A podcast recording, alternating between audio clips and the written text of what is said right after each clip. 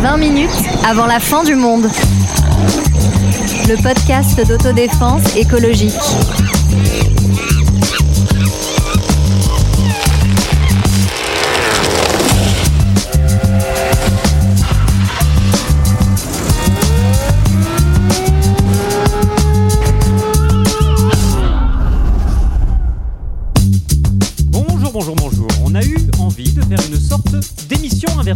Se demandant quelles sont les phrases que vous n'entendez jamais dans ce podcast et surtout pourquoi vous ne les entendez pas. C'est un petit cocktail maison, attention. Tournée générale avec Sonia, Coucou tout le monde Marlène, Salut. Zineb Salut et Sarah. Bonjour Je commence par la première phrase, je vous la cite. Moi j'en ai marre de la pollution des villes, je me casse dans une maison coupée de tout pour m'occuper de mon potager. euh, Comment ça, on n'a pas le droit de prononcer cette phrase ah Sonia, tu avais des plans toi. Bah oui Est-ce que c'est pas exactement ce que au moins trois personnes autour de cette table ont fait pendant le premier confinement Ah, on veut ne des noms. Euh, moi, j'avais pas de potager. Toi, t'étais juste à la campagne, mais...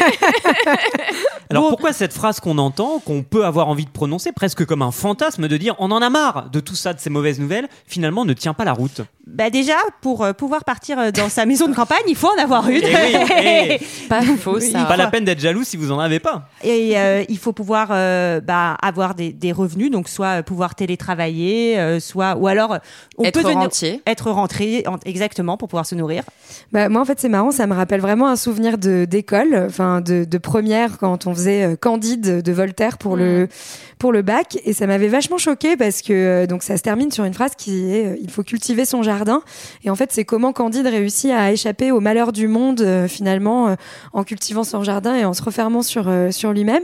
Et ça m'avait hyper euh, choqué et troublé à cette époque-là où je m'étais dit mais c'est horrible en fait parce que du coup bah il laisse derrière sa clôture les guerres, tout ce qui, tout le monde qui continue d'aller à la dérive, mais lui il est bien avec son potager, voilà. Ouais, Donc c'est- bah, une vrai phrase qui est vraiment euh, très individualiste finalement. C'est ça, c'est vrai que c'est tentant. Enfin, moi, j'ai probablement déjà prononcé cette phrase des jours de grand ras-le-bol en me disant que j'allais euh, pas devenir prof de yoga, mais élever des chefs dans le Larzac. ça, je, je- je ne sais pas m'occuper faut se d'animaux. lever très tôt. Oui, oui. bref, en tout cas, ce n'est clairement pas un projet viable pour moi. Euh, ne, ne- ne- ne- ne faites pas ça, Zineb. Mais par contre, c'est vrai que c'est cette tentation du repli qui est extrêmement flippante parce que c'est finalement un privilège aussi de pouvoir se dire, bah moi, je me casse, je m'occupe plus de tous ces problèmes, puis les autres, débrouillez-vous entre vous, euh, enfin, démerdez-vous avec tous les problèmes qui vont vous rester sur les bras. C'est vrai que nous, on n'y on y croit pas trop, en fait. Enfin, sinon, on ferait pas cette émission, d'ailleurs. Non, et puis c'est surtout euh, la, la, la croyance qu'on peut cultiver son jardin quelque There is part. no euh, safe place. Exactement. En- la réalité, c'est que personne, enfin, si le, le monde s'effondre parce qu'on continue à émettre des émissions carbone au rythme auquel on les émet, il n'y aura pas d'endroit où se, où se replier, où on pourrait cultiver son jardin. Tu penses que les gens vont venir prendre des trucs dans ton potager, Eh, Sonia Can- eh, Candide, Candide, eh, on, a, on a un truc à te dire, ton jardin On il a a un brûlé. problème. Bon, après, euh, c'est vrai que si, si tout le monde fait un effort, euh, on s'en sortira. Eh oui, voilà, c'est ça l'autre phrase que vous n'entendez pas dans ce podcast. Si tout le monde fait un effort, on s'en sortira. Qu'est-ce qu'il y a de problématique dans cette phrase? Bah, on en avait déjà un peu parlé euh, dans notre épisode sur, Eh euh, oui. sur les petits gestes. Euh, c'est euh, croire en la seule solution vertu des petits gestes. Donc là encore une fois à une échelle extrêmement euh, individuelle.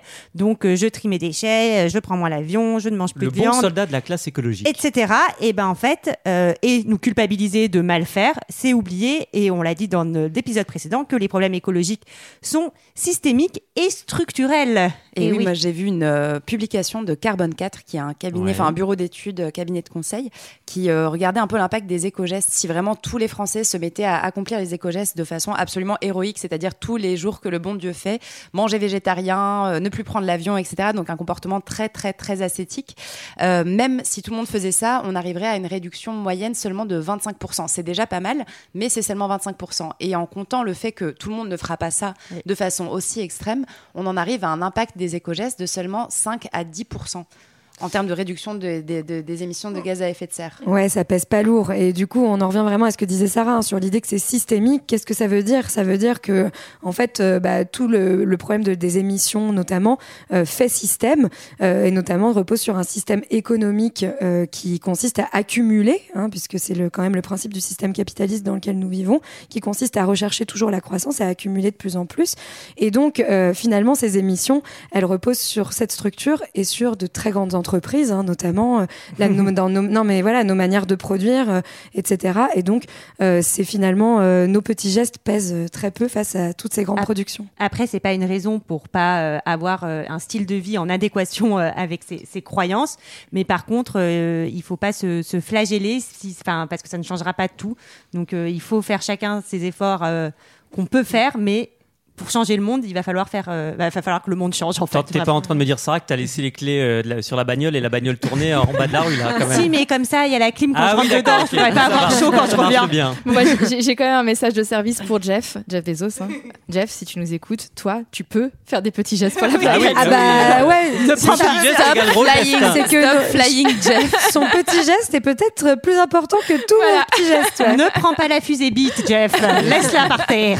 Ouais, touche pas ta bite. Euh, Alors, il y a une autre phrase qu'on entend euh, assez souvent quand même en matière écologique, c'est euh, ce qui serait important, ce serait la résilience. Oui, alors ça, c'est, on peut rappeler, hein, qu'est-ce que c'est la résilience en, termes physiques, c'est la résistance euh, au choc. C'est des matériaux qui résistent au choc ou qui arrivent à reprendre leur forme d'origine. Et donc, quand on parle de résilience et d'écologie, ça voudrait dire qu'en fait, euh, on pourrait faire retrouver à notre planète sa forme d'origine. Or, on n'a pas arrêté de le marteler. Il y a des changements en ce moment qui sont irréversibles et ce sera pas possible en fait. Et c'est même trop tard. On peut juste essayer de limiter euh, les dégâts.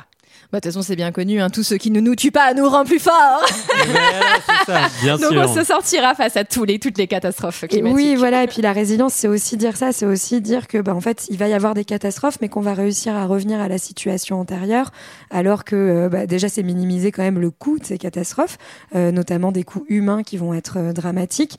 Et puis, euh, en fait, revenir à la case départ, c'est revenir à justement la cause, à un système qui est la cause même de tous ces dérèglements climatiques. Et donc, euh, finalement, ce n'est pas une solution. Et ce qui est intéressant, c'est que la résilience euh, en termes psychologiques, c'est aussi la capacité à surmonter les, chocs traumatiques. Et donc, ce serait peut-être accepter euh, de dire, oh bah le trauma climatique, vous inquiétez pas, on va le surmonter. Euh, bah, le problème, c'est qu'on l'a dit, on va pas le subir tous de la même manière, et ce sera plus difficile pour certains que pour d'autres que de surpasser tout ça. Ouais, donc bien sûr, en matière de politique climatique, il y a deux jambes. Arrêter les émissions de CO2, c'est le principal. Et malgré tout, s'adapter pour euh, permettre de vivre euh, alors que le monde va quand même être euh, touché par des dérèglements et des crises euh, très fortes. Oui, c'est ce que je voulais un peu rajouter aussi, Sonia. Il y a cette idée en fait que dans cette résilience, il y a déjà une forme de défaitisme. Quoi. On est un peu là, bon bah on s'attque déjà en fait à- aux conséquences, mais on oublie que chaque dixième de degré compte et que du coup il y a encore du taf à faire avant d'app- d'apprendre à nous préparer. Et c'est vraiment les deux jambes qui comptent en fait. Et il faut pas baisser les bras euh, en se disant bon on trouvera bien un moyen, un petit, une petite fusée, euh, un petit voyage spatial. Non, et puis cette, cette adaptation, voilà, elle est quand même bien sûr euh, nécessaire et on le voit déjà, je trouve, euh, à notre échelle, par exemple, ben, à Paris, euh, avec euh, les canicules qui euh, sont de plus en plus euh, récurrentes, où euh, bah, il va falloir réfléchir euh, comment euh, on va pouvoir vivre dans des villes avec des températures qui augmentent, euh, comment isoler mieux les, les logements, euh, comment il va falloir euh, remettre du verre, euh, etc. Alors en tant que néo-lyonnaise, je viens d'aménager dans un appartement qui habite, euh, qui, qui donne sur euh, la- une, fin, qui donne en plein nord. Et j'étais extrêmement déçue parce qu'à Paris j'avais besoin de lumière et tous les Lyonnais m'ont dit non mais Zineb tu vas voir c'est génial parce qu'il fait tellement chaud l'été Ouais. qu'en fait vraiment nous ce qu'on cherche c'est des appartements sombres. nord. Et ça me paraissait fou, mais en fait euh, voilà donc euh, on voit que les choses changent aussi et qu'on cherche à s'adapter. euh. Arrêter euh, ce qu'on doit, euh, c'est-à-dire de brûler euh, des énergies fossiles, adapter ce qu'on peut, et puis ne pas tomber dans ce piège individuel, on l'a souvent dit, qui est cette injonction à l'adaptation, le fait que ce serait à l'individu, lui, de s'adapter à ce nouveau monde. On parle dans cet épisode des phrases que vous n'entendez pas dans euh, le podcast, et on a envie d'entendre quelqu'un qui, euh, elle, porte des phrases euh, très fortes, avec une langue puissante. Il s'agit de Greta Thunberg. This is all wrong. I shouldn't be up here. I should be back in school on the other side of the ocean. Yet you all come to us young people for hope. How dare you? You have stolen my dreams and my childhood with your empty words, and yet I'm one of the lucky ones. People are suffering. People are dying. Entire ecosystems are collapsing. We are in the beginning of a mass extinction, and all you can talk about is money and fairy tales of eternal economic growth. How dare you!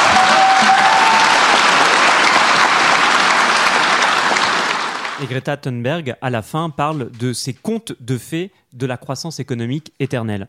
Ouais, je trouve que bah, euh, elle, euh, c'est un discours très accusateur hein, euh, qu'elle fait euh, en, en, en- en rejetant la responsabilité, notamment sur les responsables politiques et les grands responsables économiques. Euh, c'est un discours que je trouve très fort. Enfin, moi, ça me donne un peu des frissons. Je trouve que c'est, enfin voilà, c'est très puissant et elle montre bien que voilà le, le problème écologique est, clairement un problème collectif et que sans, euh, sans décision collective, on n'arrivera pas à s'en sortir. Parmi les autres phrases euh, piégées pour euh, répondre à ce problème collectif, il y en a une qu'on entend souvent, et d'ailleurs qu'on a peut-être dit dans ce podcast, il faudra qu'on réécoute les épisodes pour voir. Je suis pas Mais- sûre. Mais si c'est le cas, voilà, on fait notre mea culpa. C'est une phrase en apparence euh, anodine. Il faut sauver la planète. Oui, en fait, le, problème- le, problème, c'est que la planète s'en sortira toujours, y compris sans les êtres humains, y compris sans toute la biodiversité qui la peuple aujourd'hui. Et euh, ce qu'il faut sauver, c'est le- les conditions de vie dans lesquelles on, on peut prospérer aujourd'hui, nous, en tant qu'espèce humaine, et euh, toutes les autres espèces. Oui, exactement. Et ne pas oublier, on l'a déjà dit, que malheureusement, il y a assez peu de chances qu'on puisse partir euh, sur Mars euh, quand les conditions ne seront Et plus oui. vivables sur la Terre. Sarah, Et oui. bien sûr, parce qu'il y a cette autre croyance qui vise euh, à nous dire que c'est la technologie, c'est l'exil vers Mars qui nous sauvera des problèmes écologiques. Oui, on, on- on ne terraformera pas Mars, c'est-à-dire qu'on ne transformera pas Mars en Terre. Au contraire, on est plutôt en train de transformer Mars en Vénus, euh, la Terre, pardon, en Vénus ou Mars. On marsifie la planète Voilà. Terre. Ouais, bah, on en avait parlé notamment quand on avait discuté du nucléaire, euh, où il y a vraiment cette, euh, cette croyance, notamment euh, quand on a des, industries très polluantes comme celle-là, de se dire, bah, pour l'instant, on n'a pas d'autre solution, mais à l'avenir, c'est sûr qu'on va finir par en trouver. La science va nous sauver, la technologie va nous sauver. Et il faut bien rappeler que pour l'instant, c'est de l'ordre de la croyance et ce n'est pas encore quelque chose de prouvé scientifiquement. Donc voilà, la technologie nous aidera probablement sur plein de choses et nous a aidé sur plein de, plein de choses, mais on ne peut pas, voilà, comment dire, amputer l'avenir des prochaines générations juste en pensant, en se reposant sur cette croyance. Et puis le truc, c'est que ces découvertes scientifiques ou ces euh, technologies qui peuvent nous aider, en fait, elles ne sortent pas de nulle part. C'est-à-dire qu'il faut des matériaux pour les construire, il faut de l'énergie aussi pour les fabriquer. Et en fait, c'est un peu la course, euh, la, pour, la, pour la course en avant où euh, on est toujours en train euh, d'essayer de trouver des nouvelles technologies, mais qui reposent toujours sur ce même euh, modèle qui est un modèle euh, extractif, euh, productiviste. Donc du coup, à un moment, c'est comme les panneaux solaires. On a cru que ça allait euh, nous sauver. Et euh, bon, ça a certainement des avantages, mais euh, Ça, c'est horrible. que- bah, voilà, il À chaque fois qu'il y a un nouveau truc, et ben, oui, on en fait, non. bah, en fait, ça, ça sort de quelque part. Ça et bousille la planète pas, euh, aussi. On peut pas continuer la croissance, une croissance infinie dans un monde de ressources finies. Et il y en a un qui remporte le bingo de la promesse technicienne, c'est le ministre des Transports Jean-Baptiste Djebari. Ah Alors cet oui. été, il a été, euh, c'était vraiment le, le, le summum de la provocation Festival. où il, euh, il provoque donc euh, Greenpeace en leur disant euh, pas ça à Greenpeace en volant dans un avion euh, électrique euh, et en disant, vous voyez, l'avion peut être non polluant. Bon bah, Moi, enfin, déjà, je monte pas dans déprimant. un avion qui marche depuis hyper longtemps. Alors un avion qui Mais je- marche avec des trucs. moi, je ah, monte pas dans un avion. Jamais je monte là-dedans. Moi, je monte pas dans un avion avec euh, ce mec. hein, tout simplement. euh. non, et puis c'est oublier que bah, cet avion, euh, bah, il marche certes à l'électricité, donc il est moins polluant, mais l'électricité, par ailleurs, il faut la produire. Et si on commence à avoir des milliers et des millions d'avions qui marchent à l'électricité, bah, comment on produit cette puis, il faut électricité supplémentaire? Ouais, et puis enfin moi je- j'ai rebondi là-dessus sur une, une anecdote personnelle. Cet été, on était en vacances avec Sarah et on nous a on a loué une voiture et on a eu une voiture électrique. Et donc euh, en- non mais en fait ce qui m'a fasciné, c'est que la dame quand elle nous a passé la voiture, on lui a demandé euh, comment on rechargeait la voiture parce que enfin ça nous était jamais arrivé, on connaissait pas. Et donc on lui demande bah où est-ce que ça se fait et combien ça coûte? Et en fait elle nous a vraiment regardé avec un truc genre comme si on était débile genre bah c'est gratuit. Et du coup, moi, au début, j'étais là, mais c'est trop bizarre. Enfin, évidemment que c'est pas gratuit, un ça reste problème. une énergie. Enfin, voilà. Et en fait, euh, c'est parce que, bref, euh, le- l'endroit où on pouvait recharger dans l'aéroport, euh, oui, nous avons pris l'avion aussi, était, était, était fourni, était gratuit pour les, les enfin, pour les, les agences de location. Mais évidemment que quand on est sorti et qu'on a chargé quelque part, bah, on a payé. Et, euh, et c'est marrant parce que je me suis dit, il y a vraiment une croyance chez certaines personnes que l'électricité va tout résoudre. Et comme si en plus c'était une ressource gratuite, euh, en plus d'être verte. Enfin, c'est, j'ai trouvé ça incroyable. croyance euh, en la gratuité. C'est ça justement le rôle de ces promesses quand on repose euh, et se repose sur le discours technologique en pensant qu'il résoudra nos problèmes. C'est justement la fonction sociale de ces promesses. C'est repousser à plus tard une réponse politique et euh, qui, elle, s'attaquerait aux causes et non aux conséquences de ce que nous vivons. Il y a une autre phrase qui rôde dans le paysage qu'on entend et qu'on a entendu, je m'en souviens, cet été au moment de la sortie du rapport du GIEC on n'a pas écouté les scientifiques. A priori, ça semble presque anodin. Qu'est-ce qui vous semble problématique euh, dans cette phrase?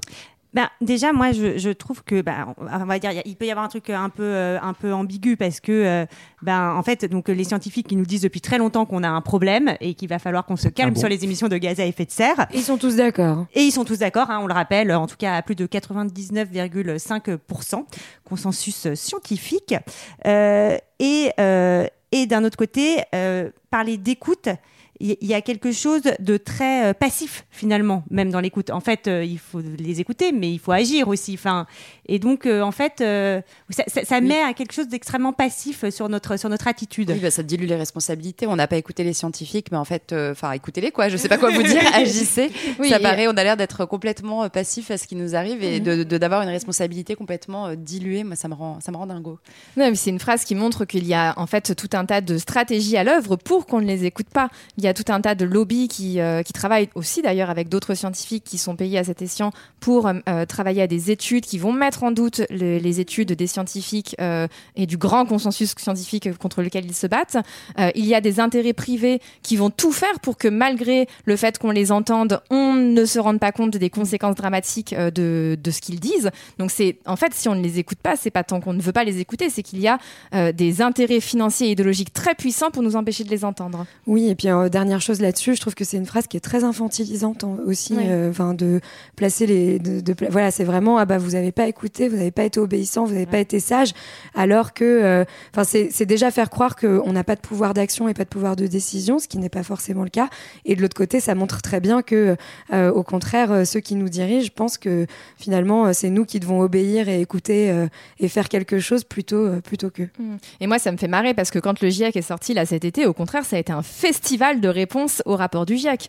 Tous les hommes politiques qui ont été de leurs petites phrases, de leurs petits tweets pour dire oh, que regardez, le rapport du GIEC est dramatique, tout le monde a cité Chirac, notre maison brûle et nous regardons ailleurs. Et pourtant, Il personne avait ne fait raison, rien. chichi. Enfin, c'est quand même Macron qui a dit Make our planet great again. Enfin, alors c'est c'est un, concours- un, un super concours d'éloquence. Quoi. Ils ont tous euh, remporté la palme euh, pour, euh, pour euh, du, du, du meilleur euh, militant pas- c'est pas- climatique. C'est pas Barbara Pompili, notre ministre de l'environnement, qui a par contre dit qu'on pouvait y aller tranquillement? L'écologie du quotidien. L'écologie tranquillou. Voilà. c'est, euh, Votez pour nous pour Vous 2022 voyez qu'on est en train de monter en puissance pour 2022. Là, il y a un staff de spin doctor. Mais hein, il y a vraiment un truc, l'écologie tranquillou, ça me plaît.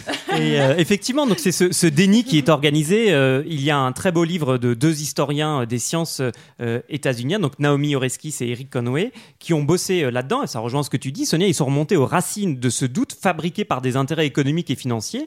Ils ont montré dans, aux États-Unis qu'il y a quelques physiciens qui ont eu une responsabilité écrasante et qu'en fait, du déni euh, qu'il y a euh, eu entre du lien entre cigarette et cancer euh, du poumon au déni climatique, ce sont les mêmes Les méthodes mêmes qui ont été employées. Il y en a, je ne vais pas toutes les dire, mais c'est l'idée de toujours demander plus de recherche, comme si la recherche scientifique n'avait pas déjà établi un consensus. Tu l'as dit, Sarah, un consensus qui est total. Le GIEC, c'est 4000 pages de rapport, donc euh, il y a un moment, ça va là. Mais il y a voilà, il y a d'autres, ficelles. Ces gens sont bien payés, astucieux. Donc l'idée, c'est de mélanger le vrai et le faux, d'attaquer les principaux euh, acteurs de ce combat écologique et de les faire passer pour euh, des gens dangereux ou des criminels. Donc en fait, c'est pas une question d'écoute, mais de rapport de force. Et c'est ça le, le- le piège de cette Ouais. phrase. Il y en a une autre de phrase qui est très piégeante sur le plan de l'action politique, c'est pour y arriver, il faut un consensus. Alors là, ouais, pour doit- Non, mais pour moi, c'est comme euh, on est ni de droite ni de gauche et Ouais. du coup, euh, voilà, tout le monde va être d'accord et on va avoir un super projet. C'est exactement les mêmes ressorts euh, de- du discours.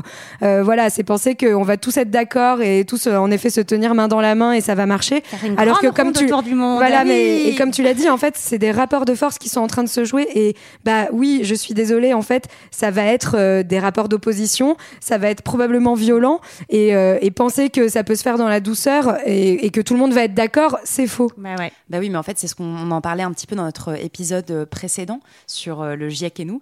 Mais c'est vraiment dé- déconflictualiser en fait la question environnementale et la dépolitiser. Et c'est ce qui s'est passé en fait ces dernières années en en faisant quelque chose vraiment axé sur les questions euh, profondément euh, écologiques euh, pour euh, faire comme si en fait il pouvait y avoir un consensus sur ces questions-là, alors qu'en fait il va y avoir des choix à faire. Ces choix vont pas plaire à tout le monde et à un moment il va falloir prendre position. Donc Bah- vraiment il faut repolitiser euh, la cause écologique. Voilà, c'est mon programme pour 2022. Zineb. Je vote pour toi, Zineb. Je je- vote moi, pour toi. attends, attends, j'ai pas compris si on était candidat ensemble ou candidat séparément. hein, Chacun pour soi, Antoine. Ah oui, voilà, c'est ça le projet Ah, on aime libéral. quand même bien les chefs. Primaire, hein. 20 minutes. Non, et puis c'est pour reprendre ce que dit Zineb, en fait, c'est que faut pas oublier que les personnes et les entreprises qui, qui gagnent de l'argent, qui s'enrichissent aujourd'hui de la situation et du monde tel que- tel qu'il est, en fait, euh, elles sont pas, ils sont pas prêts à renoncer à tout ça. Alors, euh, on va faire semblant d'être prêts et dire, bien sûr, euh, maintenant, on fait plus que du renouvelable pour citer personne, et bien sûr, ça va être merveilleux.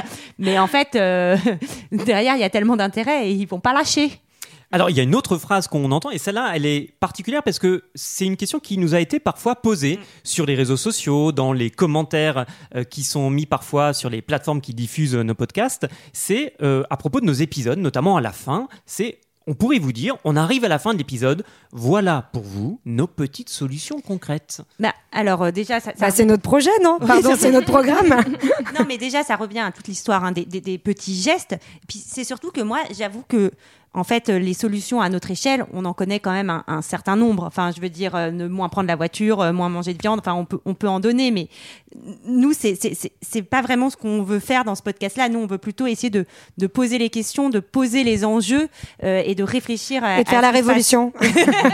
Eh merde, Marlène, on avait dit qu'on le disait pas. Et voilà, le grand plan stratégique vient d'être euh, dévoilé. mais, mais c'est quand même important. euh, Alors effectivement, on, on vous donnera jamais les petits trucs et, et astuces pour être un bon militant En revanche, c'est quand même important de se dire qu'on ne, on ne peut, on n'est pas condamné à ne pouvoir rien faire. On a une vrai. capacité d'action. Et, et je, je cite euh, une personne qu'on aime bien suivre sur Twitter qui s'appelle Mademoiselle Béné euh, et qui a fait un, un tableau des actions individuelles et collectives que l'on peut accomplir. Donc les actions individuelles, il y a celles que Sarah a, a bien dénoncées, euh, comme moins manger de viande, euh, moins prendre les transports en commun, euh, essayer d'acheter du matériel électronique. plus prendre les Oh, transports en commun. Fille a tout compris. Plus rouler en SUV. Euh, manger de la viande. Exactement, aller prendre l'avion jusqu'au bout du monde. Bon, ça. bref. Donc, les, ces actions individuelles, et puis aussi, et c'est le plus important, et ce qu'elle explique, c'est que ces actions individuelles ne valent rien, ou presque rien, sans les actions collectives. Et les actions collectives, là aussi, et c'est en plus, au-delà de ce qu'elles sont, une capacité aussi à pouvoir se relier aux autres, à pouvoir euh, retrouver un autre combat, comme on en a parlé dans l'épisode sur le burn-out militant, qui peut nous permettre de retrouver du sens, euh, du cœur, de l'amour, de l'amitié, enfin tout un tas de choses qui nous permettront d'aller au-delà du, du- du combat écologique. Et oui, Je on vote Sonia. Et oui, voilà. Et oui, on préfère que vous repartiez euh, d'un épisode avec euh, des questions, des interrogations, des envies de creuser par vous-même, du désir aussi. Et euh, pas question pour autant, ce ne serait pas notre, notre genre de vous laisser en pleine éco-anxiété. C'est le sujet de notre prochain épisode. Qu'est-ce qu'on fait de ce sentiment, de cette boule, de ce stress qui parfois peut nous envahir, envahir? Quel sort on lui fait? On en parle dans 15 jours tous ensemble. À très bientôt.